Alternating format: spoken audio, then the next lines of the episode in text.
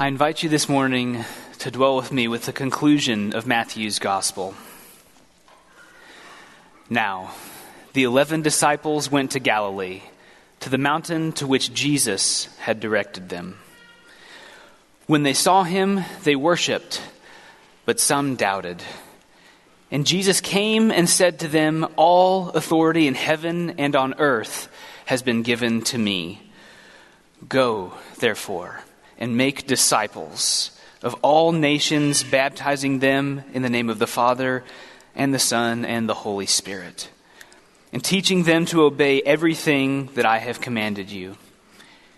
And remember, I am with you always to the end of the age. A word from the Lord.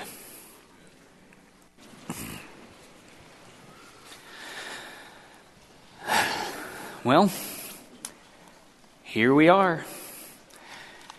Easter is over. It's been two weeks since the church worldwide celebrated the resurrection of Jesus. Easter decorations are put away till next year for anyone who actually decorates for Easter. I'm not one of them. I just know there's a lot of pastel colors involved. Everything we could cram into an egg has been eaten, and all of the sugar highs that our kids and us from stealing their candy are gone. Walmart has probably sold all of the leftover Easter themed candy by now. And we're already looking forward to whatever our next big thing is. So, for a lot of us, especially down here at the front, next big thing is not school. Yay. Um, I'm just going to say, neener, neener, neener. My last week of class is next week, so enjoy the next few weeks. Um, but there's not a whole lot that happens between Easter and the end of school. You know, our egg baskets are empty, and so are our expectations for this part of the year. Yet some elements of Easter still remain. We still did the Lord's Supper this morning because we happen to be part of a tradition that does that every week. Um, not all Christians do. We are some of the ones that do. We eat and drink, and in so doing, we proclaim Christ's resurrection until he returns. In our officially scheduled times of worship, even though most of our worship isn't scheduled, we tend to sing songs celebrating resurrection, songs rejoicing that Jesus has conquered death, songs that Jesus has granted us our freedom. You know, we've just read the uh, part of Matthew that most of your Bibles are going to call the Great Commission. And if there's ever a time to feel like doing the stuff in the Great Commission, it's right after Easter. That stuff is sort of fresh on our minds. You know, the stories about Jesus coming back from the dead are powerful stories. And in this season after Easter, we really like to look at the stories of Jesus ascending to heaven. You know, the longer ending of Mark is he's got he's got this ascension story. It's pretty short. He says, So then the Lord Jesus, after he had spoken to them, to the disciples, uh, he was taken up into heaven and sat down at the right hand of God. And they went out and proclaimed the good news everywhere, while the Lord worked with them and confirmed the message by signs that accompanied it. Luke, in traditional fashion, has another ascension story, and like Luke, is a lot longer. Then he opened their minds to understand the scriptures, and he said to them, Thus it is written that the Messiah is to suffer and to rise from the dead on the third day, and that repentance and forgiveness of sins is to be proclaimed in his name to all nations beginning in Jerusalem. You are witnesses of these things. And see, I am sending upon you what my Father promised. So stay here in the city until you have been clothed with power from on high. Then he led them out as far as Bethany. And lifting up his hands, he blessed them. While he was blessing them, he withdrew from them and was carried up into heaven. And they worshiped him and returned to Jerusalem with great joy. And they were continually in the temple blessing God. There's some great stuff here. Luke likes the ascension so much, he's going to tell another ascension story at the beginning of Acts. He really likes this. And in that one, Jesus leaves the disciples with a promise that the Holy Spirit would come on them in power. And we remain in the aftermath of that promise. the promise of God dwelling in his people. Even today, after Easter 2017 is finished, we continue to dwell with these important and inspiring stories. But we are left with a question What now? It's the same question we face every year we celebrate Jesus' resurrection. The same question we ask every year that we're kind of actually let down that Jesus hasn't returned. What now? What do we do? How do we live lives that proclaim the good news of Jesus? What sort of practices do we practice? How do we treat people? What sorts of attitudes do we embody in the meantime? Because there is kind of a sense of disappointment with the yearly celebration of Easter. I was talking with uh, Jake a few weeks ago. We were trying to plan stuff for uh, the Easter family retreat, and he mentioned that the Lord's Supper is something of a sanctified letdown. That this is a holy thing we do every week, and every time we do it, it's a great celebration, but at the same time, it's a little bit disappointing that the things Jesus promised haven't happened yet. Yeah, we proclaim the resurrection, we proclaim his return, but he's not back yet. And I think that there's a, a, similar sense of disappointment with Easter.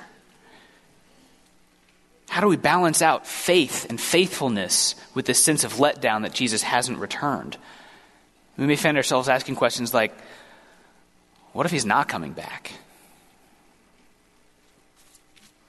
There is some good news we're not the first ones to deal with doubt. You can take that off your shoulders. You're not that important. There's this piece of text in the sermon text that we often miss because we want, we want to rush to the red letters. We like hearing what Jesus said. We want to know what we're supposed to do. There's a little bit that we miss. So let's slow down for a second. Take a look at the disciples instead of Jesus for a moment. Let's see what they do. They follow Jesus' directions to go to Galilee to some unnamed mountain. They see him, they worship, and they doubted. The people who followed Jesus around for two years, who watched him outsmart lawyers and heal lepers, doubted. Now, I'm not saying we should follow their example. Usually, the disciples are great examples of what not to do. They're kind of dumb.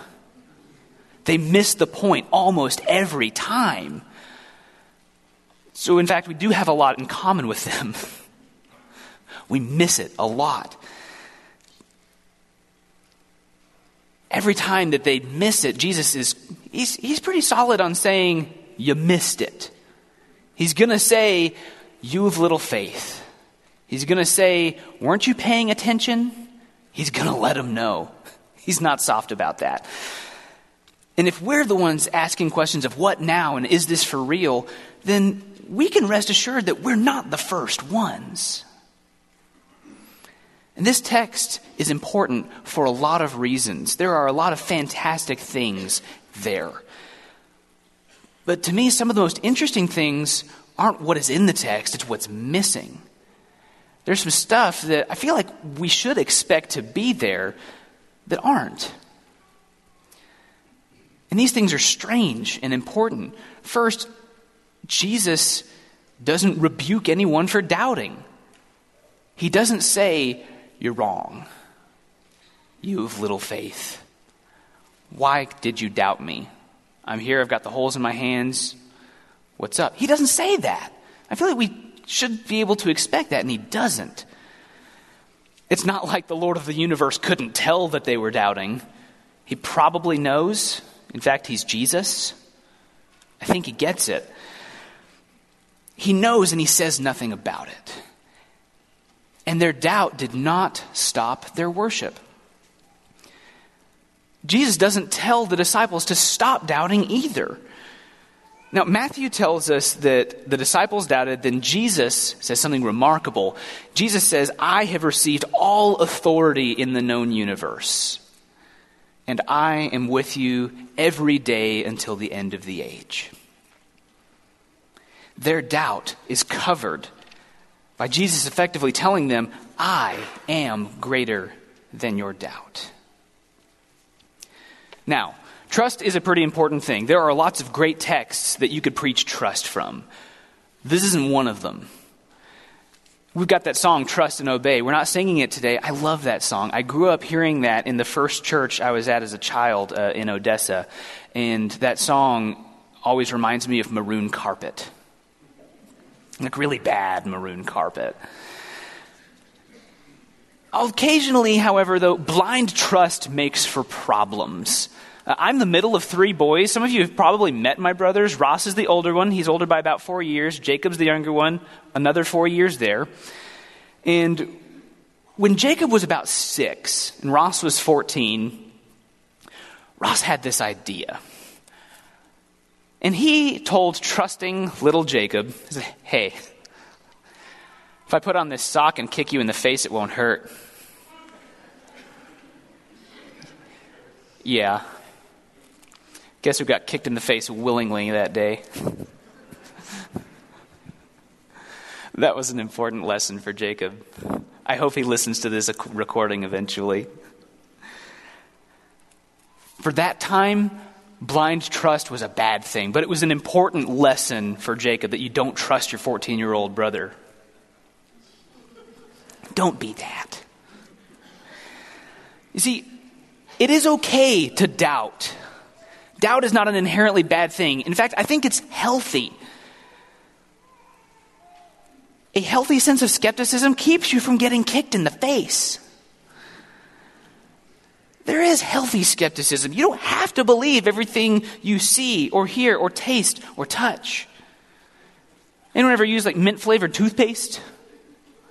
I like the mint flavor. It makes my mouth feel cold. When I was a kid, I thought it gave me superpowers. I thought I could freeze stuff with my breath. I thought I discovered something amazing. I was wrong. Um, it, it, didn't, you know, cool anyone off when I breathed on them. In fact, it was the exact opposite effect. Um, it's not like any of us have ever done that to my wife this morning. I figured out from experience that just because my brain is telling me my mouth feels cold, it doesn't mean cold is happening. And that's like a really normal, average, everyday sort of thing. The same is true for uh, the entertainers we call illusionists or magicians. Um, it, it's a means of entertainment based on deception. Not, not like you're being lied to, it's not a bad thing, but you're being convinced you saw something you didn't, or you're distracted from something so you didn't see anything at all. Uh, Every year on my mother's side of the family, for Christmas Eve, we have a talent show. And my grandfather is something of an amateur uh, musician. Uh, he, he's, he is sort of an amateur musician. He plays the tuba, but that's irrelevant. Um, he's an amateur magician also. And he, he knows lots of great tricks. He can't do them as much anymore because his hands don't work the same way they used to. But when I was a kid, I was always amazed at the little guillotine he used to chopped this carrot in half, didn't cut off Ross's hand, even though for kicking Jacob in the face, maybe he deserved a little bit of it. Um, it was amazing, and it was so cool, and there were all these great tricks. And as I got older, this you know, a, a healthy level of skepticism started creeping in. Something told me maybe there's not something actually magic about that guillotine. I don't know what the trick was. I still haven't got that figured out, and I never asked, and he's probably not going to tell me because magicians don't tell you. They're not supposed to. But, you know, something tells me there's something going on there.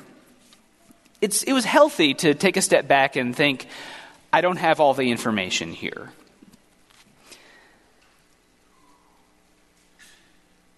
Based on the disciples' experience, is it really any surprise that they experienced doubt?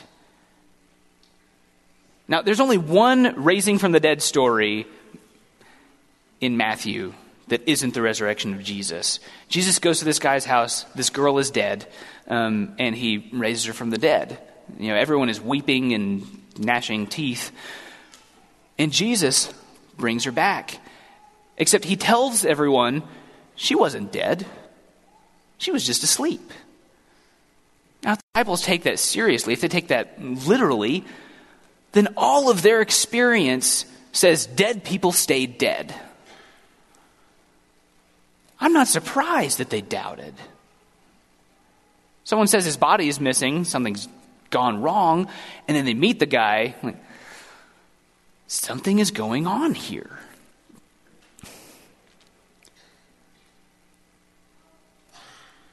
And there's no rebuke of doubt.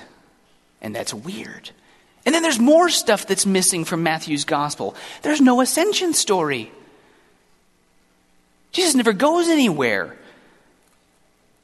There's no promise of the Holy Spirit like in Luke or John. Um, there's no additional material like in Mark saying there are going to be signs that accompany your message to you know, sort of bolster it. Matthew just sort of ends. Jesus doesn't go anywhere. And I think this is on purpose. The very last thing Jesus says or does is all authority in the universe has been given to me, and I am with you every day until the end of the age. The disciples doubted, and Jesus doesn't go anywhere. He doesn't leave them behind in this version. How many Christians in the early church struggled with the question of what now? I mean, there's a spot in Mark where Jesus says, Not all of these stones will fall. Not all of my disciples will die before I return. And that didn't happen. How many people in the early church had to struggle with that question of, okay, how do we make sense of that? What are we supposed to do anyway? How many people in the rest of the history of the church have ever doubted God? How many of us have ever doubted God. You know, there are definitely moments where we wonder is God going to come through this time? And then there are the other moments of doubt we experience where it's like, is God actually there? Is God real? I have had moments where I wondered, is God real? Where I've been praying and I finish and I think, if the thing I'm praying to isn't real, this is ridiculous. And it's, it's an unsettling feeling, it's disturbing.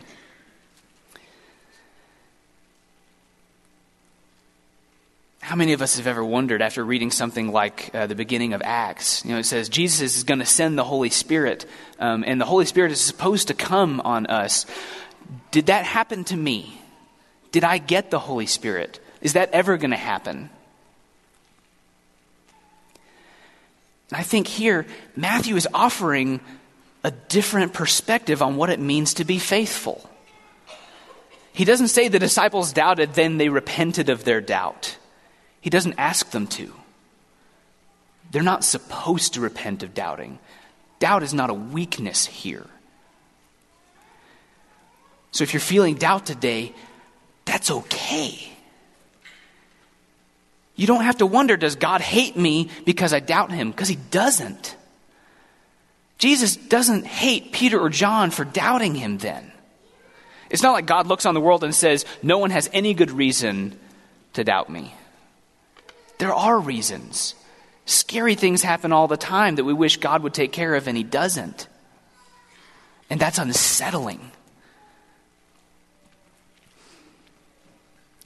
If the people who knew Jesus best doubted him, what sort of chance do we have not to doubt? They still doubted, and Jesus leaves them with a promise. He does not promise to remove their doubt. He says, All authority is mine, and I am with you every day until the end of the age. People, Easter this year is over. And if we're still left wondering, what now? Then that's okay. If we come to worship full of doubts, that's okay.